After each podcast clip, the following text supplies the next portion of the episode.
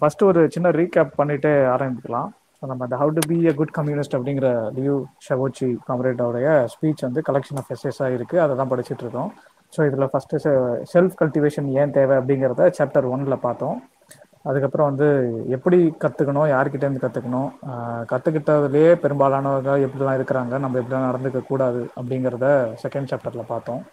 அதே மாதிரி மூணாவது சாப்டரில் வந்து இந்த செல்ஃப் கல்டிவேஷனில் ஈடுபடும் போது அதே நேரத்தில் நம்ம வந்து நம்மளை ப்ராக்டிஸ்லேருந்து தனிமைப்படுத்திக்க கூடாது. அதாவது வெறும் ரூம்குள்ளே உட்காந்துக்கிட்டோ வீட்டில் உட்காந்துக்கிட்டு வெறும் படித்தா மட்டும் போதும் அப்படின்னு நினைக்கக்கூடாது ஏன்னா அந்த படித்ததை வந்து உண்மையாலுமே புரிஞ்சுக்கிறதுக்கு வந்து ஃபீல்டு தான் ஹெல்ப் பண்ணும். ப்ராக்டிஸ் தான் ஹெல்ப் பண்ணும். ஸோ ப்ராக்டிஸுங்கிறது ஃபீல்டு அப்படிங்கிறத வந்து ஐடியாஸை திரும்ப ஷேப் பண்ணும். நம்ம புரிஞ்சுக்கிட்டது சரியா இல்லையான்னு சரி பார்க்க ஹெல்ப் பண்ணும். ஸோ அந்த மாதிரி விஷயங்களும் அதே மாதிரி தேர்ட் சாப்டர்ல வந்து நம்ம பழைய சமூகத்திலிருந்து தான் நம்ம நம்ம இந்த சமூகத்துக்குள்ள வாழ்ந்துட்டு இருக்கிறோம் அப்படின்னும் போது அந்த பழைய சமூகத்திலிருந்து இருக்கிற பிற்போக்குத்தனங்கள் பழைய சமூகத்திலிருந்து டாமினேட் பண்ற ஐடியாஸ் இதெல்லாம் நம்மள்ட்டையும் இருக்கும். அதெல்லாம் நம்ம தான் வந்து செக் பண்ணணும். எதெல்லாம் வந்து தப்பு எதெல்லாம் சரி அப்படிங்கிறத இண்டிவிஜுவலாக செல்ஃபாகவும் நம்ம நம்மளுக்குள்ளேயே செக் பண்ணிக்க வேண்டியது இருக்குது அதே மாதிரி கலெக்டிவாக நம்ம வந்து நம்மளுக்குள்ள செல்ஃப் கிரிட்டிசிசம் கிரிட்டிசிசம் ரெண்டுத்தையும் ப்ராக்டிஸ் பண்ணுறது மூலயமா நம்ம செக் பண்ணிக்க வேண்டியது இருக்குது அதுக்கப்புறம் அதான் பழைய சமூகத்தினுடைய கருத்து முதல்வாத ஒரு ஐடியலிஸ்ட் ஃபிலாசபிஸை வந்து எடுத்து வச்சு நம்ம செயல்பட முடியாது. காரணம் அது வந்து ஒரு தனி மனிதரை சென்டராக வச்சும் அதே நேரத்தில் இந்த உலகத்துல எதையுமே மாற்ற மாற்ற தேவையில்லாத ஒரு ஒரு ஆக்ஷன் மட்டும்தான் சொல்லுது. அதாவது அந்த ஆக்ஷன் சொல்றது என்னன்னா நீ சரியாரு நீ நீ மாட்டின கனவு காணு நீ ஒழுக்கமா இரு போதும் அப்படிங்கிற மாதிரி சொல்லுது அந்த தியரி வந்து சமூகத்தை மாத்துறதுக்கு ஒரு போதும் உதவாது. இப்போ நாம வந்துட்டு ஒரு மெட்டீரியலிஸ்ட் அதாவது பொருள் முதல்வாதியாகத்தான் வந்து மார்க்சிஸ்டுகள் இருக்க முடியும். அப்போ நம்ம ஒரு மெட்டீரியலிஸ்டா இருக்க வேண்டியதன் அவசியம். அதன் அடிப்படையில் நாம் இயங்க வேண்டிய அவசியத்தை வந்து மூணாவது சாப்டர்ல சொன்னாங்க. அதுக்கப்புறம் லாஸ்ட் சாப்டர்ல என்ன சொல்லியிருந்தாங்கன்னா நம்ம படிக்கிற தியரியை வந்து ப்ராக்டிஸ் வந்து செப்பரேட் பண்ண முடியாது. அதே மாதிரி இந்த மாதிரி நம்ம பண்ற டிஸ்கஷன்ஸ்ல இருந்து தான் வந்து நம்ம நிறைய கத்துக்கவும் முடியும். அதனால நம்ம பார்ட்டி மெம்பர்ஸினுடைய கிரிட்டிசிசம் செல்ஃப் கிரிட்டிசிசம்ஸ் வந்து நிறைய கத்துக்க வேண்டியது இருக்கு. விஷயம் மற்ற கட்சி மெம்பர்ஸோ இல்ல நம்ம கூட இருக்கிற காம்ரேட்ஸ் என்ன சொல்றாங்க நம்மளை பத்தி இல்ல நம்ம புரிஞ்சுக்கிட்டதை பத்தி அதே மாதிரி நம்மளும் அவங்க கிட்ட கருத்துக்கள் முன்வைக்கலாம். ஸோ நம்மளுக்குள்ள அந்த ஓப்பன் டிஸ்கஷன் என்னைக்குமே இருந்துட்டு தான் இருக்கணும். அதுக்கப்புறம் வந்துட்டு நம்மளுடைய மார்க்சிசம் மார்க்சியம் படிக்கிறோம் அப்படின்னா மார்க்ஸ் லெனின் நிறைய விஷயங்களை படிக்கிறோம் அப்படின்னா இதனுடைய புரிதல்லாம் கரெக்டா அப்படின்னு அப்பப்போ வந்து நம்ம செக் பண்ணிக்கிட்டே இருக்க வேண்டிய தேவை இருக்கு. அதே மாதிரி எந்த இடத்துக்குள்ள வேலை செய்யறோமோ அந்த இடத்துக்குள்ள இருக்கிற சில சிறப்பு அம்சங்களை நம்ம கணக்குல எடுத்துக்கிட்டு நம்ம மார்க்சியத்தை வந்து அப்ளை பண்ண முயற்சி பண்ணோம். கண்மூடித்தனமா அப்டிராக்டா அப்படி அப்ளை பண்ணக்கூடாது அப்படிங்கிற ஒரு பெர்ஸ்பெக்டிவ்லையும் மூணாவது சாப்டர்ல பேசியிருந்தாங்க. ஸோ இந்த மூணு சாப்டர் ஏன் செல்ஃப் கல்டிவேஷன் எப்படி செல்ஃப் கல்டிவேஷன் பண்ணணும்? செல்ஃப் கல்டிவேஷன் கூட ரெவல்யூஷனரி ப்ராக்டிஸ் அப்படிங்கிறத பேசினது தான் இந்த ஃபர்ஸ்ட் மூணு சாப்டர்ஸ் நாலாவது சாப்டர்ல unity of theoretical study and ideological self cultivation அப்படிங்கிறது தான் தலைப்பு. ஸோ இந்த தலைப்புல வந்து இன்னைக்கு படித்ததை நம்ம சொல்லலாம் எல்லாம் கலந்து பேசி டிஸ்கஸ் பண்ணலாம். ஸோ யாருனாலும் இப்போ ஆரம்பிங்க. நான் ஆரம்பிக்கிறேன். ஸோ ஃபர்ஸ்ட் ஆஃப் ஆல் நான் இதில் வந்து நான் கம்ப்ளீட்டாக இது படித்து முடிக்கல. ஸோ லெட்ஸே um, அந்த பேராகிராஃப் ஸ்டார்டிங் வித் கன்சிடர்னு ஆரம்பிக்கிறதுலேருந்து நான் இன்னும் படிக்கல. ஸோ அதுக்கு முன்னாடி வரைக்கும் தான் நான் படிச்சிருக்கேன். ஸோ அதில் எனக்கு என்ன புரிஞ்சிருக்கு அப்படின்றத நான் சொல்கிறேன் இதில் வந்து ஃபர்ஸ்ட் என்ன மென்ஷன் பண்ணியிருக்க இப்போ என்ன சொல்கிறாங்க அப்படின்னா ஸோ இந்த செல்ஃப் கல்டிவேஷன் ஒரல்ஸ் நீங்கள் வந்து ஒரு ப்ராப்பர் ஒரு ஒரு மார்க்சியம் அண்ட் லெனினிசம் ஃபாலோ பண்ணுற பர்சனாக இருந்தீங்கன்னா நீங்கள் வந்து வெறும் புக்கு மட்டும் நல்லா ஃபுல்லாக படித்து முடிச்சிட்டேன். ஸோ அதனால் நான் வந்து அதனால் I'm party member and I can நான் அதில் என்ன சொல்கிறது அதில் ஒரு ரொம்ப ரொம்ப நோபலாக இருக்கேன் அப்படின்ற மாதிரி சொல்கிறது ரொம்ப தப்பு. படித்தா மட்டும் இந்த விஷயம் போதாது. அது வந்து படித்து இந்த தியரி எல்லாமே படித்து படிக்கிறது மட்டும்னால மட்டும் எல்லாருமே வந்து ப்ராப்பராக ஒரு அந்த அந்த ஸ்டாண்ட் எடுக்க முடியாது. அது இல்லாமல் இன்னும் நிறையா நிறையா டைப் ஆஃப் விஷயம் நம்ம செய்யணும் அப்படின்றாங்க. ஸோ அதில் ஃபர்ஸ்ட் அவங்க என்ன சொல்கிறாங்கன்னா அண்ட் மார்க்சியம் அண்ட் லெனினிசமை வந்து ஒரு சயின்ஸாக பார்க்க சொல்கிறாங்க இதை சயின்ஸாக பார்த்தா தான் வந்து நம்மளால அந்த ஒர்க்கிங் என்ன சொல்கிறது அது அதை வச்சு தான் நம்மளால வந்து ஒரு சோஷியலிசம் அண்ட் கம்யூனிசமை பில் பண்ண முடியும் அப்படின்னு சொல்கிறாங்க ஸோ அதை வந்து அவங்க சயின்ஸாக பார்க்க சொல்றதுல என்ன சொல்றாங்கன்னா எல்லாராலையும் இது ரொம்ப யார் வந்து ரொம்ப இதை பியூரா இதை அந்த ஐடியாஸ் எடுத்துக்கிறாங்க இல்லாட்டியும் வந்து பியூரா இதை வந்து அண்டர்ஸ்டாண்ட் பண்ணிக்கிறாங்க. அதை பத்தி அதை மட்டும் அது அந்த ஒரு அண்டர்ஸ்டாண்டிங் உங்களுக்கு வந்து அது அது மட்டும் ஒரு போதாது அது இன்னும் நம்ம அதில் நிறைய விஷயம் பண்ண வேண்டியது இருக்குது அப்படின்னு சொல்கிறாரு ஓகே அடுத்த பேரால என்ன சொல்கிறாரு அப்படின்னா இந்த மார்க்சிய தேரியில் வந்து ஒரு ஒர்க்கிங் கிளாஸ்க்கு இருக்கிற பீப்புள்ஸை விட அண்ட் பார்ட்டியில் இருக்கிற பீப்புள்ஸ் இவங்க ரெண்டு பேருக்குமே அந்த புரிதல் வந்து டிஃப்ரெண்ட்டாக இருக்கும் அப்படின்றாரு. ஒர்க்கிங் கிளாஸில் இருக்கிறவங்களுக்கு வந்து தான் அதிகமாக எப்படி வந்து அவங்க அந்த Marx theory of surplus values அது எப்படி வந்து அவங்க அதை வந்து ப்ராஃபிட்டா அந்த ஒர்க்கர்ஸ்க்கு ரிலேட்டடாக எப்படி அவங்க அதை கேல்குலேட் பண்ணுறாங்க அப்படின்றது அவங்களுக்கு அதிகமாக புரியும். ஸோ அதை வச்சு தான் வந்து மொத்த பார்ட்டிஸில் இருக்க பீப்புளுக்கு வந்து இதை பற்றி நம்ம தெளிவான அண்டர்ஸ்டாண்டிங் கொடுக்க முடியும். அண்ட் அவங்களுக்கு அதை பற்றி தான் பேசினாதான் அவங்க அதை வந்து புரிஞ்சுக்கிட்டு அவங்க ரியலாக அவங்களோட ப்ராப்ளம்ஸ்குள்ளே அதை அவங்களால புரிஞ்சுக்கிட்டு அதில் இன்னும் ப்ராக்டிக்கலாக அவங்களால அதை பற்றி யோசிக்க முடியும் அப்படின்னு சொல்கிறாரு மெயின் பாயிண்ட் இதில் என்ன பாயிண்ட்னா அவர் வந்து நீங்கள் உங்களுக்கு தெரிஞ்ச விஷயத்த வந்து நீங்கள் உங்களோட பார்ட்டி மெம்பர்ஸ் கூட அதிகமாக ஷேர் பண்ணுங்க அண்ட் அதை ப்ராக்டிக்கலாக அவங்களோட டெய்லி ப்ராப்ளம்ஸில் எந்தெந்த இடத்துல ரிலேட் ஆகுதுன்றத ஷேர் பண்ணாதான் அவங்களால அது கூட ஈஸியாக லிங்க் பண்ணிக்கிட்டு அவங்களால அந்த ப்ராப்ளத்துக்கு எதிராக போராட முடியும் அப்படின்ற மாதிரி சொல்கிறாரு அண்ட் ஆல்சோ ஒரு என்ன சொல்கிறாருன்னா சில பேருக்கு வந்து சில பார்ட்டி மெம்பர்ஸ் வந்து ஆட்டிடியூடு ப்ராப்ளம்ஸ் நிறைய பேருக்கு இருக்கும். ஸோ இட்ஸ் லைக் அவங்க ஏதாவது ஒரு விஷயம் இப்போ ஃபார் எக்ஸாம்பிள் நம்ம ஏதாவது ஒரு ஒரு ஒரு பார்ட் ஒரு மெம்பர் ஏதோ ஒரு காம்ரேட் ஒன்று சொல்றாரு. இன்னொரு காம்ரேட் வந்து வேற ஒரு விஷயம் சொல்றாரு. அண்ட் அது வந்து ப்ராப்பரா அந்த ஒரு அந்த ஒரு ஒரு ஃபைட்டையோ இல்லை அந்த ஒரு பிரச்சனையோ சால்வ் பண்ணது ஈஸியா முடிஞ்சிடுது அப்படின்னா சில பேருக்கு வந்து அது ஒரு ஒரு ஆட்டிடியூட் இஷ்யூவா எடுத்துப்பாங்க. ஸோ அதை வச்சுட்டு அவங்க வந்து இல்லை ஐம் நான் இதை வச்சு டிஃபர் பண்றேன். நீங்க அப்படி கிடையாதுன்னு. அது தனியா வந்து ஒரு ப்ராப்ளமா அவங்க போயிடும். ஸோ அந்த மாதிரி பீப்புளில் பார்த்தோம்னா அவங்க இன்னும் தெளிவா அதை வந்து புரிஞ்சுக்கல. இன்னும் இந்த நோபல் ஸ்டாண்ட் அதுக்கு எடுக்கல அப்படின்னு சொல்ல வர்றாரு ஸோ அந்த மாதிரி இருக்கிறதும் பிரச்சனை தான் அப்படின்னு சொல்றாரு. அண்ட் அவர் அவங்க அவங்க வந்து என்ன செய்யறாங்க இன்னும் சில பேர் என்ன பண்றாங்கன்னா அவங்களோட ப்ராக்டிக்கல் ப்ராப்ளம்ஸ் லைக் சிம்பிளா சொல்லணும்னா இப்போ பார்ட்டியில வந்ததுக்கு அப்புறமா தான் சில பேருக்கு வந்து நிறைய சோஷியல் இஷ்யூஸ் ஆரல்ஸ் அவங்களோட அந்த மூட நம்பிக்கை எல்லாம் போயிருக்கும். ஸோ அதை வந்து சில பேர் வந்து ஆனா இன்னும் அதை அதை வந்து ஹோல்ட் பண்ணியே வச்சிருப்பாங்க. அது அவங்க கிட்டேருந்து போகிறதுக்கு இது என்ன சொல்றது? அது ஒரு ஸ்டெப் எடுத்து வைக்காம அதே அந்த ப்ராக்டிகல்ஸ் ப்ராப்ளம்ஸே அவங்க வச்சு சுத்திட்டு இருப்பாங்க. ஸோ அது வந்து ஃபைனலாக ஒரு பிரச்சனையை தீர்வு பார்க்கும்போது அது வந்து அவங்களுக்கு ஒரு அவங்களோட ப்ராஃபிட் அதில் என்ன அவங்களோட லாஸ் என்ன அவங்களோட கெயின் என்ன அப்படின்றத மட்டும் வச்சுதான் வந்து ப்ராப்ளத்தை சால்வ் பண்ணுவாங்க. ஆன் த ஹோல் எல்லாருக்காகவும் யோசிச்சு அப்படி ப்ராப்ளத்தை சால்வ் பண்ண மாட்டாங்க. ஒரு ஒரு மாதிரி ஒரு அவங்க மே அவங்களுக்கு அவங்களுக்கு மட்டும் இது ஒர்க் ஆகுது. மற்றவங்களுக்கு அது என்னை பத்தி தெரியல. மற்றவங்களுக்கு நான் இது மற்றவங்களுக்கு இது ஒர்க் ஆகுமான்னு தெரியல அப்படின்ட்டு அவங்களுக்கு மட்டுமே தனியாக இண்டிவிஜுவலாக ஒரு ஸ்டாண்ட் எடுத்துட்டு ஒர்க் பண்ண ஆரம்பிச்சா அதுவும் தப்பு. அதையும் மாற்றணும் அப்படின்றாரு. அண்ட் இந்த தியரியை வந்து நம்ம எப் எப்பயுமே வந்து கம்ப்ளீட்டாக புரிஞ்சிருக்கணும். இது வந்து ஒரு கைண்ட் ஆஃப் ஒரு வெப்பன் மாதிரி. ஸோ இந்த வெப்பனை நம்மளால ப்ராப்பரா வீல் பண்ண தெரிஞ்சிருக்கணும். ஸோ அது ப்ராப்பரா வீல் பண்ணலைன்னா நம்மளால ப்ராப்பரான ஒரு ஸ்டாண்ட் எடுக்க முடியாது. நம்ம வந்து எந்த எந்த இடத்துலையுமே ஏதோ ஒரு இடத்துல ஒரு டேஞ்சரை நோக்கி போயிட்டு இருக்கிற ஒரு ப்ராப்ளம் வர்றதுக்கு நிறைய சான்சஸ் உண்டு அப்படின்னு சொல்றாரு. தியரி நீங்க படிக்கிறது மட்டும் இல்லாம இதை பத்தி அண்டர்ஸ்டாண்ட் பண்ணணும். அண்ட் அண்டர்ஸ்டாண்ட் பண்ணிட்டு நாளைக்கு ஏதோ ஒரு ரெவல்யூஷன் வருதுன்னா you should be very sure like நீங்க யார் கூட நிக்கிறீங்க? யார் கூட யுனைட் ஆயிருக்கீங்க? யாருக்காக சைட் ஃபைட் பண்றீங்க? யார் கூட ஃபைட் பண்றீங்க? அண்ட் அதை பத்தி இது இது எல்லாமே வந்து நீங்க ஒரு கம்ப்ளீட் அண்ட் அண்டர்ஸ்டாண்டிங் இருந்தா மட்டும்தான்.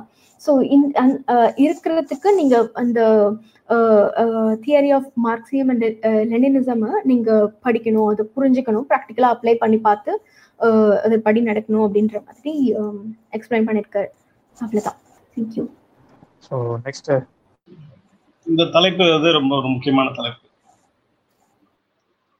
கோட்பாட்டு ஆய்வுக்கும் சித்தாந்த சுய கற்றலுக்கும் இடையிலான ஐக்கியத்தை ஏற்படுத்தும்னு சொல்றாங்க. அதான் தலைப்பட முக்கியமான விஷயம். அது எப்படி செய்ய முடியும் அப்படின்றதுக்கு நிறைய உதாரணங்களை ஒரு மேற்கோள் காட்டுறாரு. பாட்டாளி வர்க்க சித்தாந்த நிலைப்பாடு இல்லாம கூட மார்க்சிய இளைஞத்தை வந்து முழுசா கத்துக்க முடியும்னு சில பேர் நினைக்கிறாங்க. அதாவது நான் ஒரு கம்யூனிஸ்ட் கட்சிலாம் தேவையில்லைங்க அதெல்லாம் தேவையில்லை. நான் ஒரு பாட்டாளியா இருக்கணும்னு அவசியம் இல்லை.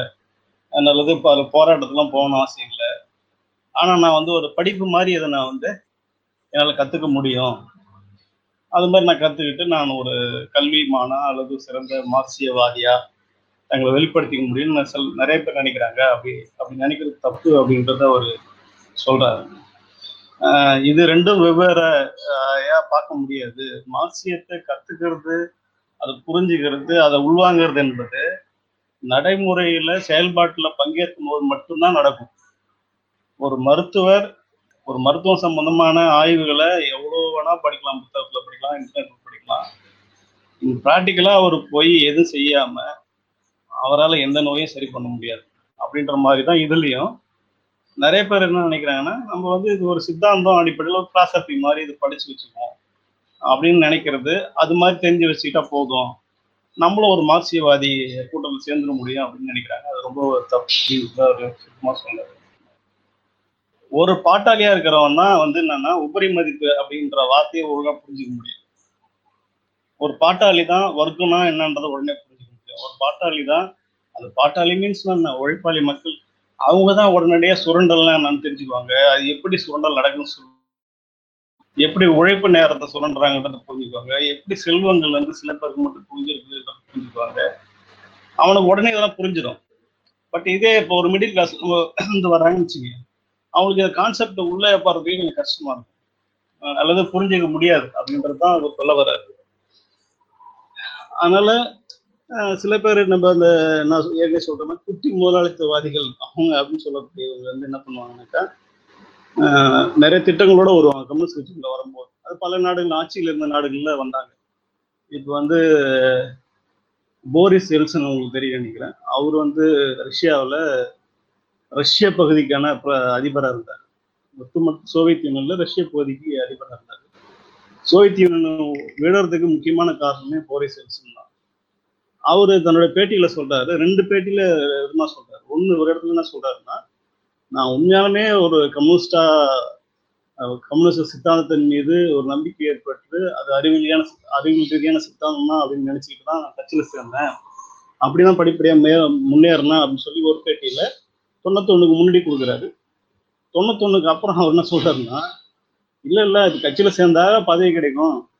நம்ம ஈஸியாக குறுக்கு வழியில் பதவிக்குள்ளே போகலாம் அதனால நான் சேர்ந்துக்கிட்டேன். மற்றபடி எனக்கு இந்த சித்தாந்தம் தோல்வி அடைந்த சித்தாந்தம் எனக்கு முன்னாடியே தெரியும் அப்படின்னு அவர் சொல்கிறார் அதான் அவர் இங்கே என்ன சொல்கிறாருன்னா தனிநபர் வாதம் சொந்த லாப நஷ்டங்கள் இவற்றை வந்து கணக்கில் வச்சுக்கிட்டு சில தோழர்கள் வந்து இந்த அமைப்புக்குள்ளே வரலாம். வரலாம் இருக்கலாம். ஆனால் அவங்க வந்து என்னன்னா இந்த சித்தாந்த நிலைப்பாட்டுல உறுதியா இருக்கிறது வாய்ப்பே கிடையாதுன்னு சொல்றாரு.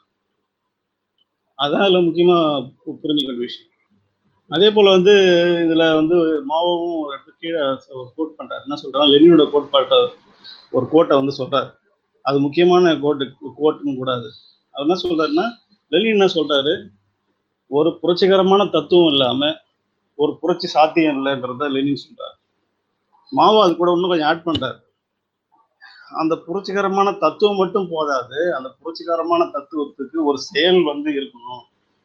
தத்துவம் வந்து செயல்பாட்டுக்கு வரும்போது தான் அது புரட்சியை நோக்கி செல்லுன்றது சொல்றாரு. இதுதான் சாராம்சமா இந்த பத்தியில சொல்ல முக்கியமா புரிஞ்சுக்கிற விஷயம்னா ஒரு பாட்டாளி பாட்டாளியா இருக்கிறவருக்கு தான் சில அடிப்படையான இந்த பாட்டாளி வர்க்க அரசியலை வந்து எளிமையா புரிஞ்சுக்க முடியும். அதனால புரிஞ்சுக்கிறதுனாலே அவர் சிறந்த மாசி அவரும் ஆயிட மாட்டார். இங்கே சொல்ல வேண்டிய விஷயம் நான் என்ன சொல்ல மறந்துட்டேன். அதாவது ஒரு பாட்டாளிக்கு சில விஷயங்கள் புரியலாம். புரியிருந்தாலும் அவர் ஒரு சிறந்த மார்க்சியவாதியாவோ இல்லை சிறந்த கம்யூனிஸ்டோ ஆயிட முடியாது. அதே போல சில பேர் தனிநபர் நலன்களுக்காக கட்சிக்குள்ள வரவங்க அவங்க கோட்பாடுகள் நல்லா புரிஞ்சு வச்சிருப்பாங்க. அதனால அவங்க கம்யூனிஸ்ட் ஆயிட மாட்டாங்க. இது ரெண்டுத்தையும் சேர்த்து சொல்றாரு. ஜாக்கிரதையா அந்த வார்த்தைகளை பயன்படுத்துறாரு. இது ரெண்டு கோட்பாடு தான் இந்த முழு பேராவோட சாராம்சம் பார்க்கணும். அதே போல வந்து கோட்பாட்டுல உறுதியான ஒரு சுய கற்றல் அப்படின்றதையும் அவர் வலியுறுத்துறாரு பல இடங்கள்ல. அப்படின்றதான் சுருக்கமா நான் சொல்ல வேண்டும். கடைசியா சொன்னது புரியல திருப்பி சொல்றீங்களா? லெனினுடைய கோட்டா? இல்ல இல்ல அதுவும் கடைசி லிட்டரலா கடைசியா என்ன சொன்னீங்களோ அது வந்து எனக்கு சரியா கேட்கலையா புரியலன்னு தெரியல பட் அது அது ரெண்டுமே இல்லாம சாத்தியம் இல்ல. அதுக்கு பிறகு இன்னொரு லைன் சொன்னீங்க அதுதான். அதாவது அதாவது ஒரு பாட்டாளியா இருக்கிறவர் வந்து சில மார்க்சிய கோட்பாடுகள் கொஞ்சம் எளிமையாக புரிஞ்சுக்க முடியுன்றதுல மாற்று கருத்து கிடையாது. அவருக்கு வந்து உபரி மதிப்புனா டக்குன்னு தெரிஞ்சிடும். லாபம்னா ஓரளவுக்கு புரிஞ்சிடும். அவர் வந்து எப்படி சுரண்டுறாங்கன்றதை புரிஞ்சிடும். அப்படி புரிஞ்சுக்கிறதுனால மட்டுமே அவர் வந்து மார்க்சியவாதியாவோ கம்யூனிஸ்டா ஆகிட முடியாது அப்படின்னு சொல்றாரு. சொல்ல வர்றாரு. அதே போல கட்சிக்குள்ள பதவி அல்லது ஒரு நானோட ச- அறிவுஜிகள் மட்டத்துல நான் தன்னை ஒரு பெரிய ஆளை காட்டிக்கணும்னு சொல்லிட்டு சில பேர் உள்ள வருவாங்க. அவங்க வந்து என்ன பண்ணுவாங்கன்னா இந்த தத்துவங்களை நல்லா படிச்சு வச்சுக்குவாங்க. கேட்டாலும் நீங்க வசனம் சொல்ற மாதிரி பைபிள் வசனம் தான். வசனம் நாற்பது வேதகாமம் அஞ்சு மாத்தேயு தேவன் உங்களை கடைசி வரை காப்பாற்றுவாராகன்னு சொல்ல முடியும். அப்படி சொல்றதுனாலே அவர் கம்யூனிஸ்ட் ஆகிட முடியாது. அவர் சித்தாந்தத்தில் வலுவானவர்னு சொல்ல முடியாது அப்படின்றது தான் சொல்ல முக்கிய புரிஞ்ச வேண்டிய விஷயம். அதாவது ரெண்டு பக்கமும் ஒரு என்ன சொல்றாரு? பேலன்ஸ் பண்றாரு. ஒரு பக்கம் வந்து யார் யாரு வந்து சித்தாந்த கற்றல வந்து உறுதியாக கற்றுக்க முடியும்? யாரு வந்து ஒரு கத்துக்க முடியாது. அப்படி கத்துக்கிறதுக்கு கத்துக்கிறவங்களால மட்டும்தான் கம்யூனிஸ்டா தன்னை வந்து வெளிப்படுத்திக்க முடியும் அப்படின்றது இந்த சித்தாந்த கோட்பாட்டு கோட்பாடு கோட்பாட்டை வந்து கத்துக்கிற அந்த செயல்பாடு இது. செயல்பாடு வந்து ஒரு க- நடைமுறையில வந்து அவர் பங்கேற்கும் போது தான் அது உறுதியாகுது அது தெளிவாகுது. அவர் ஒரு தன்னை கம்யூனிஸ்டா வளர்த்து கொள்றதுக்கான வாய்ப்பு கொடுக்குது அப்படின்றது தான் சொல்ல வர்றாரு. ஆ ஓகே ஓகே. ஓகே ஓகே தொடர் நான் படிச்ச வரைக்கும் நான் சொல்லிடுறேன். பார்ட்டியில் வந்து ஒரு சில பேர் இருக்கிறாங்க. ஆஹ் அவங்கெல்லாம் வந்துட்டு ஆஹ் என்ன நினைக்கிறாங்கன்னா இப்படி ஒரு கருத்து வச்சிருக்காங்க. அதாவது நீங்க ஒரு பெரிய ஆஹ் நீங்க சொல்ற மாதிரி ஒரு கம்யூனிஸ்ட் கம்யூனிஸ்டா இருக்கணும்னு அவசியம் இல்லை. இல்ல நீங்க வந்து இந்த உழைக்கும் வர்க்க ஆஹ் அரசியலை வந்து ஆதரிக்கிற ஒரு நபரா இருக்கணும் அப்படின்னு அவசியம் இல்லை. எதுக்குன்னா மார்க்சிஸ் மார்க்சியம் படிச்சு கத்துக்கிறதுக்கு நீங்க அப்படி ஒரு நபரா இருக்கணும்னு அவசியம் இல்லை. அப்படிங்கிற மாதிரி ஆஹ் சில பேர் சொல்றாங்க பார்ட்டியில ஆனா இது தப்பு அப்படின்னு சொல்லி சொல்றாரு. இது ஏன் தப்பு அப்படின்னு அவர் சொல்றாருன்னா மார்க்சிசம் லெனினிசம்ங்கிறது சும்மா புக்ல எழுதி வச்ச ஒரு கவிதை மாதிரி அந்த கவிதையை படிச்சுட்டு போயிடுறது இல்ல. ரதர் அது வந்து ஒரு ஒரு ப்ரோட்டரின் ரெவல்யூஷனுக்கான ஒரு அடிப்படை தத்துவம். பிளஸ் அது ஒரு அதுக்கு ஒரு சயின்டிபிக் பேசிஸ் இருக்கு. ஃபார் எக்ஸாம்பிள் மார்க்ஸோடைய லேபர் தேரி ஆஃப் வேல்யூவே எடுத்துப்போம். இப்போ லேபர் தேரி ஆஃப் வேல்யூ வந்து ஒரு கேபிட்டலிஸ்ட் படிச்சுட்டு என்ன சொல்லுவான் அப்படின்னா அதை ரிஜெக்ட் தான் பண்ணுவான். அதனால வந்து என்ன சொல்றது அதை படிக்கிறதுனாலயே ஒருத்தர் வந்து கம்யூனிஸ்ட் ஆயிட மாட்டாங்க. அதை படிக்கிறதுனாலயே ஒருத்தர் வந்து மார்க்சிஸ்டா மாறிட போறது அந்த ப்ரொலட்டேரியன் ரெவல்யூஷன் அதாவது அந்த லேபர் தேரிய ஃபேமிலியோடைய அடிப்படையை புரிஞ்சுக்கிறது யாரால அதை அதை வந்து பயாஸ் இல்லாம நான் ரிஜெக்ட் பண்ணாம நான் புரிஞ்சுக்கணும் அப்படின்னா நான் ஃபர்ஸ்ட் வந்து ஒரு ஒர்க்கிங் கிளாஸ் ஒரு மெம்பரா இருந்தா என்னால ரொம்ப ஈஸியா அதை புரிஞ்சிக்க முடியும். அதே மாதிரி அவர் என்ன சொல்றாருன்னா ஆஹ் மார்க்ஸ் வந்து பயங்கரமா எழுதி வச்சிருக்காரு. அதை படிக்கிறது கஷ்டம் அதை புரிஞ்சுக்கிறது கஷ்டம்னு யாரு நீங்க சொல்ற மாதிரி யாரு சொல்றாங்க அப்படின்னா உழைக்கும் வர்க்கத்துக்கும் முதலாளித்துவ வர்க்கத்துக்கும் நடுவில் இருக்கிற ஒரு கிளாஸ் வந்து அந்த மாதிரி யோசிச்சுட்டு இருக்கு. அதுக்கு வந்து ஒரு மாதிரி காம்ப்ளெக்ஸாக இருக்கு ஐடியாலாம் ஃபீல்டில் இருக்கிற daily day to day exploit பண்ணப்படுற அந்த ஒர்க்கிங் கிளாஸை சேர்ந்த மெம்பர்ஸ்க்கு அந்த சேர்ந்த தோழர்களுக்கு ரொம்ப ஈஸியாக அவங்களால வந்து அவங்க அவன் அவன் ஒர்க் பண்ணுற இடத்துல அவன் எப்படி சொல்லப்படுறாங்கிறத ரொம்ப ஈஸியாக அவரால் புரிஞ்சிக்க முடியும். அவருடைய இம்மிடியட்டா அவருடைய முதலாளி வந்து அவருக்கு எப்படி வந்து கூலியை வந்து பிரிச்சு கொடுக்குறாரு. நம்ம இன்னைக்கு ரொம்ப ஈஸியா சொல்லணும்னா ஐடில இந்த எக்ஸ்பிளாய்டேஷனை புரிஞ்சுக்கிறத விட நம்ம விவசாய கூலிகளோ இல்ல கன்ஸ்ட்ரக்ஷன் ஒர்க்ஸோ இந்த மாதிரி வந்து அதிகமா ஆஹ் உடல் உழைப்பு சார்ந்த உழைப்புல ஈடுபடுறவங்க வந்து ரொம்ப ஈஸியா வந்து அதை புரிஞ்சுக்கிறதுக்கான வாய்ப்பு நிறைய இருக்கு. ஏன்னா நேர கணக்குல அவங்க செய்யற வேலை இது எல்லாத்தையும் கணக்கு பண்ணி எப்படி அவங்களுக்கு தினசரி கூலியோ இல்ல வாரக்கூலியோ இல்ல மூணு நாளைக்கு ஒரு வாட்டி எப்படி தராங்களோ அது அவங்களால ஈஸியா சொல்ல முடியும். இந்த கான்ட்ராக்டர் வந்து எங்கள்கிட்ட திருடுறான் அப்படின்னு சொல்லலாம். ஆஹ் நாங்க இவ்வளவு நேரம் ஏத்துக்க வச்சோம்னா மாட்டேன். இவ்வளவுதான் கொடுக்குறீங்கன்னு சொல்லலாம். ஸோ எனக்கு தெரிஞ்சு அவங்க வந்து ரொம்ப ஈஸியாக புரிஞ்சுக்குவாங்க. ஆனால் ஆனா இதை வந்து மார்க்ஸோ இல்லை ஏங்கல்ஸோ இல்லை இந்த புக்கில் நம்ம வந்து சில பொருளாதார பொருளாதாரத்தினுடைய சில வார்த்தைகளை பயன்படுத்தும் போது அது அவங்களுக்கு புரியாதுன்னு நம்ம நினைப்போம். ஆனா அவங்களுக்கு புரியுற மாதிரி நம்ம எக்ஸ்பிளைன் பண்ணோம். அவங்களுக்கு புரிஞ்ச வார்த்தைகளை பயன்படுத்தி எக்ஸ்பிளைன் பண்ணோம்னா அவங்களால ரொம்ப சீக்கிரமாவே அதை ரிலேட் பண்ணிக்க முடியும். அவங்க அதை ரிலேட் பண்ணிக்கிட்டவங்க கண்டிப்பாக இன்னும் ஸ்ட்ராங்காக இந்த இந்த என்ன சொல்றது பொலிட்டரியன் ரெவல்யூஷன் நோக்கி ஒரு உழைக்கும் வர்க்க புரட்சியை நோக்கி அவங்களுடைய கமிட்மெண்ட் இன்னும் ஸ்ட்ரென்தன் ஆகும் அப்படின்னு சொல்லி சொல்றாரு. ஸோ இதைத்தான் இது வரைக்கும் தான் நான் படிச்சேன். பொதுவான டவுட்ஸ் இது வரைக்கும் படிச்சதுலேயும் டவுட்ஸ் தான் நம்ம பேசலாம்னு நினைக்கிறேன் நான். எனக்கு. ரெண்டு மூணு நான் ஓகே எனக்கு வந்து ரெண்டு மூணு இடத்துல இது நான் த்ரீ ஃபோர்த் படிச்சிட்டேன். ஐ மீன் கால் ஆரம்பிச்ச பிறகு தான் நான் படிக்க முடிஞ்சது. அந்த த்ரீ ஃபோர்த் படிச்சிட்டேன். அதில் படிச்ச வரைக்கும் என்னன்னா அதை தாண்டி வந்து இங்க நிறைய அதை எக்ஸாம்பிள்ஸ் கொடுக்குறாங்க. அந்த எக்ஸாம்பிள்ஸ் இன்ட்ரெஸ்டிங்காக இருக்குது. ஒரு இடத்துல வந்து லியூஷா வச்சு வந்து சொல்றாரு இது என்ன சொல்றதுன்னா அதான் இந்த ரெண்டுத்தும் யுனைட் ஆகாட்டி அதாவது அஹ், உழைக்கும் வர்க்கத்துக்கூடயும் தொடர்பு இருக்கணும். ப்ரிஃபரபிளி நீ வந்து ஒரு உழைப்பாளியாகவும் இருக்கணும். அதே மாதிரி மார்க்சிசம் லெனிசமும் தெரிஞ்சிருக்கணும் அது ரெண்டுத்துல ஏதாவது மிஸ் ஆயிடுச்சுன்னா புரட்சியோட கண்ணோட்டத்தை முழுவா முழுசா அடையாத முந்த புரட்சிக்கு உண்மையாக என்ன தேவையோ அது பண்ண முடியாம போயிடும் அப்படின்னு வந்து சொல்றாரு. அது வந்து ரொம்ப இன்ட்ரெஸ்டிங்கான ஒரு விஷயம். இன்ட்ரெஸ்டிங்னா எப்படின்னா வந்து இதுதான். பொதுவா என்ன சொல்லணும்னா காம்ப்ரமைஸ் ஸ்டாண்டு இல்லை காம்ப்ரமைஸ் ஸ்டாண்டுன்னு இல்லை எந்த இடத்துல காம்ப்ரமைஸ் பண்ணணும் எந்த இடத்துல காம்ப்ரமைஸ் பண்ணக்கூடாதுன்றது வந்து இந்த இடத்துல தான் தெரிய வரும். அது வந்து விஜயமதி தோழர் வந்து ஆரம்பத்தில் சொல்லும்போது மிடில் கிளாஸ் செட்டுன்னு புரியாதுன்னு சொன்னார்ல அது வந்து எனக்கு டக் அந்த இடத்துல டக்குன்னு கனெக்ட் ஆச்சு. ஏன்னா எந்த இடத்துல யார் கூட எப்படி காம்ப்ரமைஸ் பண்ணா இந்த இடத்துல யார் கூட எப்படி காம்ப்ரமைஸ் பண்ணக்கூடாதுன்றது வந்து அதான் அதை விட்டு போயிடும். அதுக்கு வந்து லியூஷோச்சி வந்து அடுத்த ஒரு இதில் வந்து எக்ஸாம்பிள் கொடுக்குறாரு. அதாவது என்னன்னா நைன்டீன் தேர்ட்டிஸில் வந்து இப்போ சைனா வந்து நைன்டீன் தேர்ட்டிஸில் வந்து சைனாவில் ஒரு கட்சி கிடையாது. பல்வேறு கம்யூனிஸ்ட் கட்சி இருந்தது. அஞ்சு இருந்ததுன்னு நினைக்கிறேன். ஸோ அதான் அதில் வந்து ஒருத்தவங்க வந்து ஒன்லி நேஷ்னலிஸ்டாக இருந்தாங்க. இன்னும் மற்றவங்க கம்யூனிஸ்டாக இருந்தாங்க. ஒருத்தவங்க கிட்ட சோவியட் சப்போர்ட் இருந்தது. இன்னொருத்தவங்க இல்லை சைனாவில் வேற மாதிரி பண்ணணும் மாவோடது வந்து சைனாவில் வந்து சோவியட் மாடலே ஃபாலோ பண்ணணும்னு அவசியம் இல்லை. வேற மாதிரி சில தேவைகள் இருந்தது அப்படின்னு சொன்னார். ஸோ அப்படி இருக்கும் முந்த பொதுவாக எல்லா எல்லா கட்சி தோழருக்கு மத்தியிலும் இங்கே லியூ ஷோச்சி சொல்றது என்னன்னா அப்போ வந்து எல்லா கட்சி தோழருக்கு மத்தியிலும் அது மாவு மாவோ வச்சிருந்த மாவோ லீட் பண்ண கம்யூனிஸ்ட் பார்ட்டியில் இருக்க கட்சி தோழர்களுக்கு வந்து என்னன்னா மற்ற கம்யூனிஸ்ட் பார்ட்டி கூட இணைய வேணாம். அதுவும் எதுக்காக இணையணும்னு மாவோ சொன்னார்னா நம்ம எல்லாரும் இன்னைக்கு பிரைமரி கான்ட்ரடிக்ஷன் வந்து சைனீஸ் மக்கள் மத்தியில் என்னன்னா ஜப் ஜப்பான் ஜப்பான் கிட்ட இருந்து விடுதலை பெறுறது மட்டும்தான். அதுக்கு பிறகுதான் கிளாஸ் மற்ற விஷயம் ஐ மீன் அதுக்கு பிறகு கிளாஸ்னு இல்லை அந்த இடத்துல விடுதலை பெறாமல் நம்ம கிளா கிளாஸ் ஒரு எக்ஸ்பிளாய்டேஷனோ இல்லை அந்த அந்த இடைவெளியோ நம்ம குறைக்க முடியாது அப்படின்னு வந்து சொல்றாரு. அது வந்து எக்கச்சக்க கட்சி தோழர்கள் வந்து அதுக்கு அவங்களோட என்ன சொல்றது முழு ஒப்புதலோ இல்லை முழு சம்மதத்தோ வந்து கொடுக்கல. ஆனா அதையும் மீறி அது இணைஞ்சு இது பண்ண பிறகுதான் வந்து அங்க இருந்த லெஃப்ட் வந்து became the leader of the independence movement and அதனால தான் அவங்களால இது பண்ண முடிஞ்சது. என்ன சொல்றது? விடுதலை பெற் விடுதலை வாங்கும் அது ஒரு கம்யூனிஸ்ட் நாடா உருவாச்சு. ஸோ அந்த ஒரு லைன் படிச்சுட்டேன். அதே மாதிரி இன்னொரு புக் படிச்சுட்டு இருக்கும் போது அது ஸ்டார்டிங் அந்த மிடில் கிளாஸ் இருந்ததுல அதுல வந்து ஏதோ ஒரு இடத்துல எழுதினாங்க பெங்கால்ல வந்து ஆரம்பிக்க முந்த கம்யூனிஸ்ட் பார்ட்டி வந்து ஸ்ட்ராங்கா இருந்தது. ஏன்னா வந்து எல்லாரும் வந்து பஞ்சத்துல அடிப்பட்ட எக்கச்சக்க பிரச்சனை இருக்கும் முந்த அந்த இடத்துல வந்து கம்யூனிஸ்ட் கோட்பாடுகளுக்கு வந்து அவங்க டக்குன்னு வந்து ரிலேட் பண்ணிக்கிட்டாங்க. பட் நில சீர்திருத்தம் வந்து உருப்படியாக நடந்த ரெண்டு இடம் ஆப்வியஸ்லி பெங்கால் அண்ட் கேரளாவுக்கும் வந்து நில சீர்திருத்தத்தினால உருவான ஒரு லேண்ட் ஓனிங் லேபரர்ஸ் அவங்க அவங்களோட பசங்க வந்து திருப்பியும் அர்பன் மிடில் கிளாஸாக மாறுறாங்க. அப்படி இருக்கும் போது ஒரு முப்பது நாற்பது வருஷம் கழிச்சு பார்த்தா அவங்களுக்கு வந்து கம்யூனிஸ்ட் கட்சி கூட இணையத்துக்கு எந்த தேவையும் ப- தெரியல. அதனால தான் வந்து டூ தௌசண்ட் ஃபோர்டீன் எலெக்ஷன்ஸ் வந்து லூஸ் பண்ணாங்கன்னு நான் ஒரு லெஃப்ட் ரோட் புக்கில் இப்போ தான் இப்போ ஒரு புக்கு படிச்சுட்டு இருக்கிறேன். அந்த புக்கில் எழுதியிருந்தாங்க.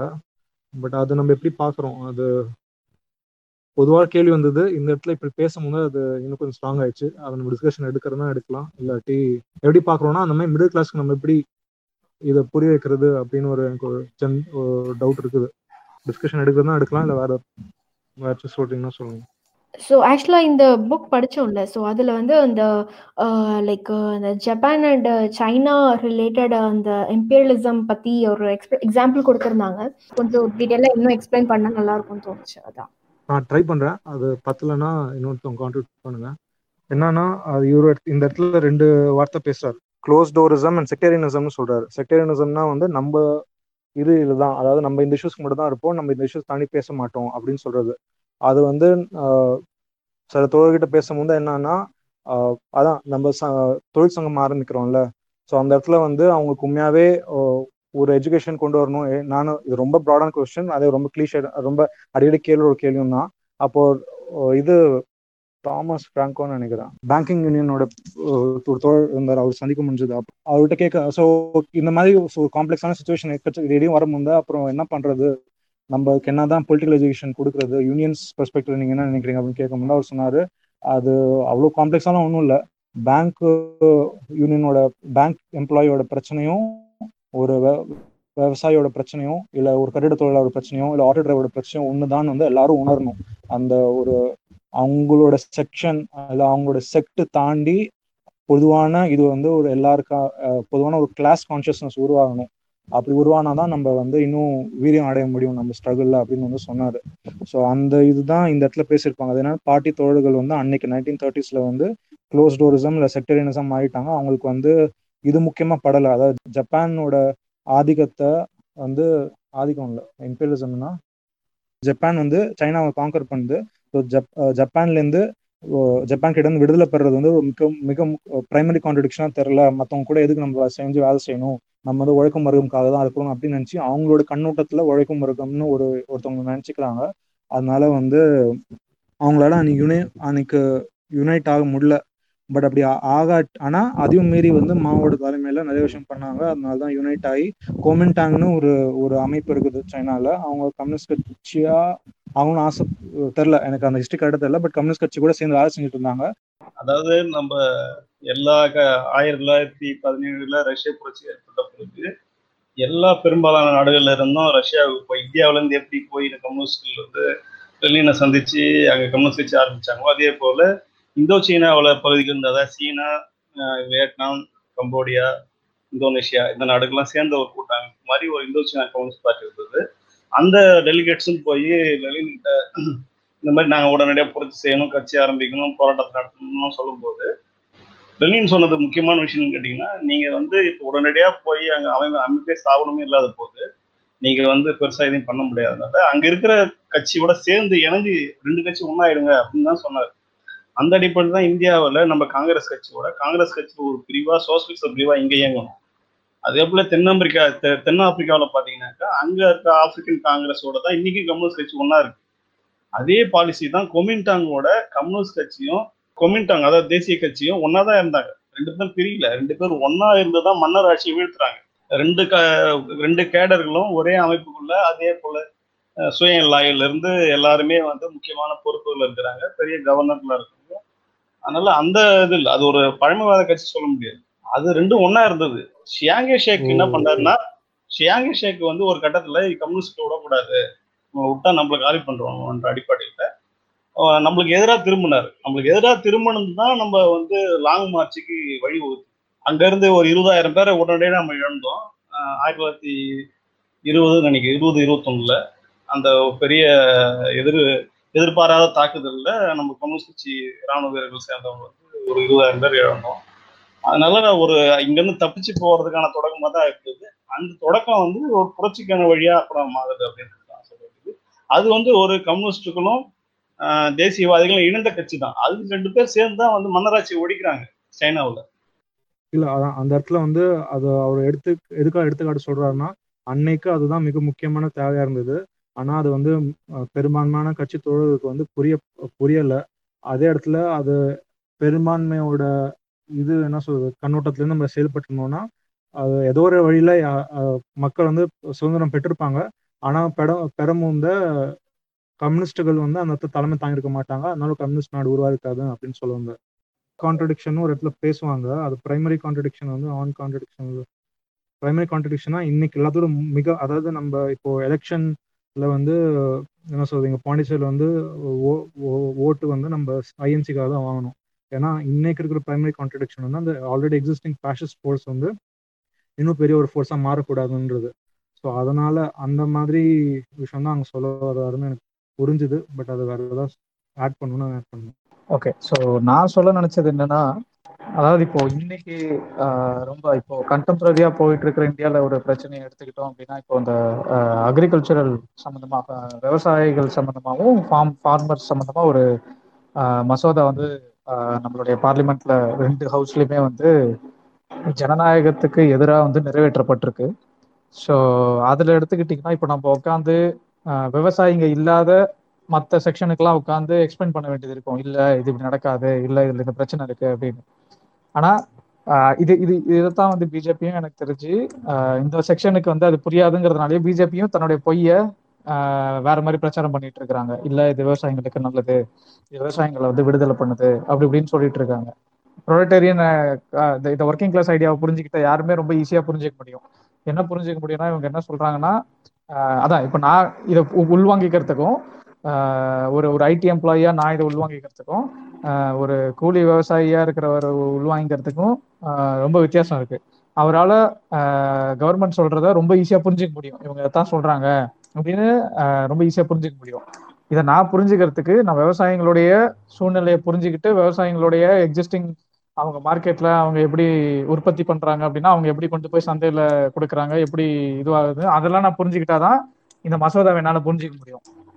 இல்லைனா மோடி கவர்மெண்ட் சொல்ற பொய்யை நம்பிட்டு நானும் உட்காந்து ஆகா இது விவசாயிகளுக்கு நல்லது பண்ணுது நானும் பிரச்சாரம் பண்ணிருப்பேன். ஸோ அந்த இடத்துல இப்போ நம்ம இந்த இடத்துல லியூ ஷவோச்சி சொன்ன மாதிரி ஃபீல்டில் இருக்கிற அவன் அவங்க எப்படி எக்ஸ்பிளைன் பண்ணப்படுறாங்கிறத அவனால ஈஸியாக புரிஞ்சிக்க முடியும். ஆனால் இப்போ ஒரு ஐடி எம்ப்ளாயா நான் இதை புரிஞ்சுக்கிறதுக்கு கொஞ்சம் முனைக்கிட வேண்டியது இருக்கு. ஸோ இதை தான் நான் இமீடியட்டாக கனெக்ட் பண்ணணும்னு நினச்சது. ஐ மீன் இமீடியட்டாக என்னால் கனெக்ட் பண்ண முடிஞ்ச எக்ஸாம்பிள் இன்னைக்கு கண்டெம்பரரியா ஸோ இன்னும் கூடுதலாக சில தகவல் சொல்லணும்னா இந்த இந்த மசோதாவில் வந்து பார்த்தீங்கன்னா இப்போ என்ன சொல்றாங்கன்னா நான் புரிஞ்சுக்கிட்டதை சொல்றேன். விவசாயிங்க வந்து இதுக்கு முன்னாடி நடுவில் புரோக்கர்ஸ்லாம் இருந்தாங்க. அவங்களெல்லாம் இல்லாமல் டைரெக்டாக வந்து அவங்களே வந்து நெகோஷியேட் பண்ணிக்கலாம். யாருக்கிட்ட வந்து மார்க்கெட்ல விற்க போறாங்களோ கொள்முதல் பண்றவங்க கிட்ட அவங்களே வந்து நெகோஷியேட் பண்ணிக்கலாம் அப்படின்ற மாதிரி சொன்னாங்க. அப்படி நெகோஷியேட் பண்ணும்போது என்ன அப்படின்னா இப்போ விவசாயிகளே விலையை நிர்ணயிச்சிக்கலாமே அப்படின்னு அவங்களுக்கு வந்து இப்போ பார்த்தீங்களா உரிமை வந்துருச்சு. இப்போ அவங்களுக்கு சுதந்திரம் கிடைச்சிருச்சு. அப்போ விவசாயிங்க சொல்றதுதான் விலை அப்படிங்கிற மாதிரி அவங்களுக்கு சுதந்திரம் கிடைச்ச மாதிரி ஒரு பிம்பத்தை வந்து தொடர்ந்து ப்ரமோட் பண்ணிட்டே இருக்கிறாங்க. அதே மாதிரி அரசு அரசோடைய பொறுப்பு ஒன்று இருக்கு. அதாவது என்ன இருக்குன்னா இப்போ ஒரு பொருளுக்கு வந்து அடிப்படையா மினிமம் செல்லிங் செல்லிங் ப்ரைஸா எம்எஸ்பின்னு சொன்னாங்க. அடிப்படையா மினிமம் செல்லிங் ப்ரைஸ்னு ஒரு ப்ரைஸ் உண்டு. எந்த ஒரு பொருளுக்கும் அரசு வந்து ரெகுலேட் பண்றதுக்காக கவர்மெண்ட் வந்து உட்காரணும் உட்காந்துக்கிட்டு என்ன சொல்லணும்னா இந்த பொருளுக்கு குறைஞ்சது நீங்க இவ்வளவாச்சும் விலை வைக்கணும். அப்பதான் இதை உற்பத்தி பண்றவங்களுக்கு வாழ்வாதாரத்துக்காக ஏதாவது கிடைக்கும். அதாவது இப்போ நம்ம நம்மளுக்கு எப்படி வந்து மினிமம் வேஜ்னு நம்ம சொல்றோம். அடி குறைந்தபட்ச கூலின்னு ஒன்னு இவ்வளவு சம்பளம் கொடுத்தாதான் ஒருத்தர் இந்த சிட்டிலே வாழ முடியும். அப்படின்னு ஒரு பேசிக் பே பேசிக்னு ஒரு அமௌண்ட்டுக்கு வரோம் இல்லையா? அந்த மாதிரி ஒரு பொருளை உற்பத்தி பண்றவங்க விற்கிறதுக்கு எம்எஸ்பி அப்படின்னு ஒன்று உண்டு. குறைந்தபட்ச விலை அப்படிங்கிறது. அந்த விலையை யார் நிர்ணயிக்கணும் அப்படின்னா இப்போ அது நடுவில் வந்து ரெண்டு பார்ட்டியும் பேசி முடிவு பண்ணிக்கும் அப்படின்னா இப்போ நான் வந்து விவசாயி நான் வந்து ஏதோ ஒரு பயிர் போட்டு ஏதோ ஒரு தக்காளியோ ஏதோ வெங்காயமோ எதையோ பண்ணிட்டு இப்போ நான் கொண்டு வந்து அதை சந்தையில் விற்கிறதுக்காக வரேன். என்கிட்ட வந்து பேரம் பேசுறவங்க யாருன்னா இதை யார் வாங்க போறாங்களோ அவங்க பேரம் அதாவது பொதுமக்கள் சொல்லலை இதை மாசம் யார் ப்ரொக்யூர் பண்ணி திரும்ப மார்க்கெட்ல விற்க போறாங்களோ அவங்க வந்து என்கிட்ட இப்போ கொள்முதல் பண்றதுக்காக ஒரு விலையை பேசுவாங்க. ஒரு கிலோக்கு நான் இவ்வளவு தரேன் அரை கிலோக்கு நான் இவ்வளவு தரேன் அப்படின்னு ஒட்டு மொத்தமா ப்ரொக்யூர் பண்றதுக்கு வந்து நிப்பாங்க. அப்ப அவங்க வந்து நிற்கும் போது என்ன ஆகும் அவங்க எல்லாம் கூட்டா சேர்ந்து அவன் எல்லாம் வந்து எல்லாரும் அவங்களுக்குள்ள பேசிக்கிட்டு எப்பா வெங்காயமா? நம்ம எல்லாரும் வந்து நம்ம ஒரு மினிமம் பிரைஸ் நம்ம ஃபிக்ஸ் பண்ணிடுவோம். யாரு? செல்லர்ஸ் ஃபிக்ஸ் பண்ணல. பையர்ஸ் ஃபிக்ஸ் பண்ணிக்கலாம். ஒரு பொருள் வச்சிருக்காங்க. அந்த பொருளை வந்து இப்ப வித்தே ஆகணுங்கிற ஒரு நிலைமையில இருக்கிறாங்க. அதை வித்தாதான் அதுல இருந்து வர காசுல தான் அவங்க அடுத்து வாழ்க்கையை நடத்த முடியும் அப்படின்னு இருக்குதுன்னா வந்து அந்த பொருளுக்கு பத்து ரூபா விலை வித்தா நல்லா இருக்கும்னு யோசிக்கிறாங்க மனசுல அப்படின்னா நாங்க நாலு பேர் தான் வாங்கவே முடியும் அப்படின்னா நாங்க எங்களுக்குள்ள நாங்க வந்து நம்ம நாங்க முன்னாடி பேசி வச்சுக்கிறோம். இல்ல அஞ்சு ரூபாய்க்கு தான் நம்ம வாங்குவோம். எவ்வளவு கேட்டாலும் சரி அஞ்சு ரூபாய் தாண்டக்கூடாது. அப்படிங்கிற மாதிரி பேசி வச்சுக்கிட்டு உங்கள்கிட்ட இப்ப நான் வாங்க வந்தா நீ உங்களுக்கு வேற வழியே இல்லை. எங்கிட்ட நீங்க அஞ்சு ரூபாய்க்கு தான் வித்தாகணும் இல்லையா? அதைத்தான் இந்த மசோதா செய்யுது. கவர்மெண்ட் அந்த எம்எஸ்பிங்கிற அந்த தன்னுடைய பொறுப்புல இருந்து ஃபர்ஸ்ட் கை கழுவிடுது. ஸோ ஆனா அவங்க என்ன பிரச்சாரம் பண்றாங்க அப்படின்னா இப்போ பாத்தீங்களா விவசாயிகளுக்கு சுதந்திரம் வந்துருச்சு. விவசாயிகளே வந்து அவங்க உற்பத்தி பண்ற பொருளுக்கு அவங்களே வந்து விலையை வந்து பேரம் பேசிக்கலாம் அப்படின்ட்டு ஒரு இது நம்ம எல்லாருக்கும் தெரியுதுல அப்பட்டமா இதை புரிஞ்சுக்கிட்டவங்க எல்லாருக்கும் தெரியுது எவ்வளவு பெரிய ஏமாத்து வேலை அப்படின்னு. கரெக்ட் தான். இது ஒரு யூனிவர்சிட்டியோடைய ஸ்டேட்மெண்ட்டை ஒப்பிட்ட மாதிரி தான் இருக்கு. என்னன்னா ஏன்னா அடிப்படையில் ஒரு விவசாயி. நான் விவசாய குடும்பம் எங்களுக்கு நல்லா இருக்கு. நான் இப்போ விவசாயம் பண்ணிட்டு இருக்கோம். பட் நான் ரெண்டு மூணு வருஷமா கொல்லி பக்கம் போகல. அது வேற விஷயம். பட் ஆனால் எல்லா பிரச்சனைக்கும் எனக்கு தெரியும். இவங்க சொல்ற அலங்கார வார்த்தைகள் கவர்ச்சிகரமான வார்த்தைகள் கவர்ச்சிகரமான திட்ட செயலாக்கம் இது எல்லாமே வந்து எவ்வளோ போலித்தனமானது அப்படின்றத வந்து நம்ம வந்து ஒரு விவசாய உணர முடியும். பட் லியோஷி சொல்ற சொன்ன ஒரு கருத்துல எனக்கு ஒரு சின்ன சந்தேகம் இருந்துகிட்டே தான் இருக்கு. என்னன்னா டக்குன்னு பாட்டாளிகள் உபரி மதிப்பு புரிஞ்சுக்குவாங்கன்னு அவர் சொல்றாரு ஒரு இடத்துல. அது எனக்கு டவுட் அதே மாதிரி தான் விவசாயிகள்லாம் அப்படி என்னன்னா ஒரு கல்வி அறிவு ஒருவேளை கல்வி அறிவு பெற்ற ஒரு பாட்டாளி பத்தி அவர் சொல்றாரான்னு தெரியல. அதே போலதான் இந்திய விவசாயிகள் நம்ம வந்து படிப்பறிவு வளர்ச்சி அடைந்த ஒரு மாநிலம்னு நம்ம சொல்லக்கூடிய தென் மாநிலங்களில் குறிப்பாக வந்து தமிழ்நாட்டில் ஆந்திராவில் வந்து பாண்டிச்சேரி உட்பட இந்த ஒரு மோசமான மசோதாக்களுக்கு எதிராக எந்த பெரிய ஒரு கிளர்ச்சியும் நடக்கும் அதே நேரத்தில் வந்து பஞ்சாப்ல ஹரியானாவில் கோர் விவசாயிகளாக இருக்கிற அந்த ரெண்டு மாநிலங்களில் தன்னெழுச்சியாக வராங்க. ஒரு மத்திய அமைச்சர் தானாக பதவி விலகக்கூடிய அளவுக்கு ஒரு நெருக்கடியை அவங்களால ஏற்படுத்த முடியுது ஆனால் நம்ம வந்து வளர்ச்சி அடைந்துன்னு சொல்கிறோம் என்ன வளர்ச்சி அடைஞ்சோம்? என்ன கற்றுக்கிட்டோம் எப்படி ஒரு விஷயத்தை புரிஞ்சுக்கிறோம்? அது வந்து எப்பா நம்மளை பாதிக்குது. நம்மளை பாதிக்க போகுது. அதாவது விவசாயிகளை மட்டும் பாதிக்கல. இதுல பிரச்சனை என்னன்னா மூணு மசோதா இதுல வந்து கொண்டு வந்திருக்காங்க. ஒரே இதுல. ஒண்ணு நம்மளுக்கு வந்து முன்னாடிலாம் தெரியும். ஆயிரத்தி தொள்ளாயிரத்தி அறுபதுகளில் பெரிய பஞ்சங்கள் ஏற்பட்டது. பஞ்சத்தினால பதுக்கல் நடந்தது. பதுக்கல் நடந்து மேலும் பஞ்சம் அதிகமாச்சு. விலைவாசி வந்து இது மாதிரியான பல பிரச்சனைகள் நாடு பார்த்து லட்சக்கணக்கான பேர் இறந்தாங்க. அதெல்லாம் மனசுல வச்சுக்கிட்டு தான் அத்தியாவசிய பொருள் சட்ட திருத்தம் வந்து அதாவது எசென்ஷியல் கமாடிட்டி ஆக்ட் அப்படின்ற ஒரு ஆக்டை கொண்டு வரப்பட்டது. ஆயிரத்தி தொள்ளாயிரத்தி ஐம்பத்தஞ்சுல அந்த ஆக்ட் வந்துச்சு. ஏன்னா ஆயிரத்தி தொள்ளாயிரத்தி நாற்பதுல இருந்து ஐம்பது ஐம்பத்தஞ்சு வரைக்கும் பார்த்தீங்கன்னா ஒரே பஞ்ச படுகொலை தான் இந்தியாவில் நடந்தது.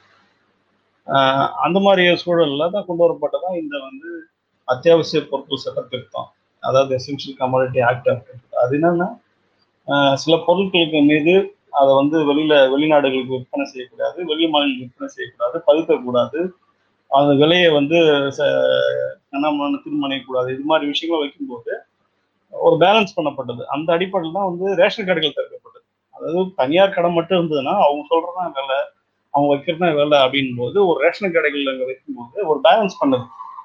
எங்கேயுமே என்னால் முடியலையா? நீ ஐம்பது ரூபா ஒரு கிளாஸ் சொல்றியா? பரவாயில்ல. நான் வந்து இப்போ ரேஷன் கடையில் அந்த அரிசி கொஞ்சம் தரம் இல்லாட்டாலும் பரவாயில்ல நான் அதை வாங்கி சாப்பிட்டா உயிர் வாழ முடியும் அப்படின்ற ஒரு நம்பிக்கை அழிச்சு அப்படிப்பட்ட ஒரு சூழலை இன்னைக்கு எடுத்துட்டாங்க.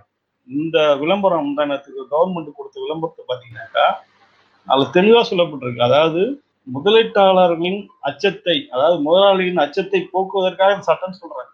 இதை விட ஒரு அயோக்கியத்தனம் எங்கேயுமே இருக்க முடியாது. வெளிப்படையா முதலாளிகளுடைய அச்சத்தை போக்குவதற்காக இந்த சட்டத்தை கொண்டு வரும். அது எப்படி கொண்டு வரும்னு கேட்டீங்கன்னாக்கா பாராளுமன்றத்துல நிறைய ஏற்கனவே இருக்கக்கூடிய நடைமுறையும் இந்திய அரசியலமைப்பு சட்டத்தினுடைய நடைமுறையும் மீறி ஒரு திட்டமிட்டு ஒரு பா- அதாவது ராஜ்யசபாவில் பிஜேபி போதுமான பலம் கிடையாது.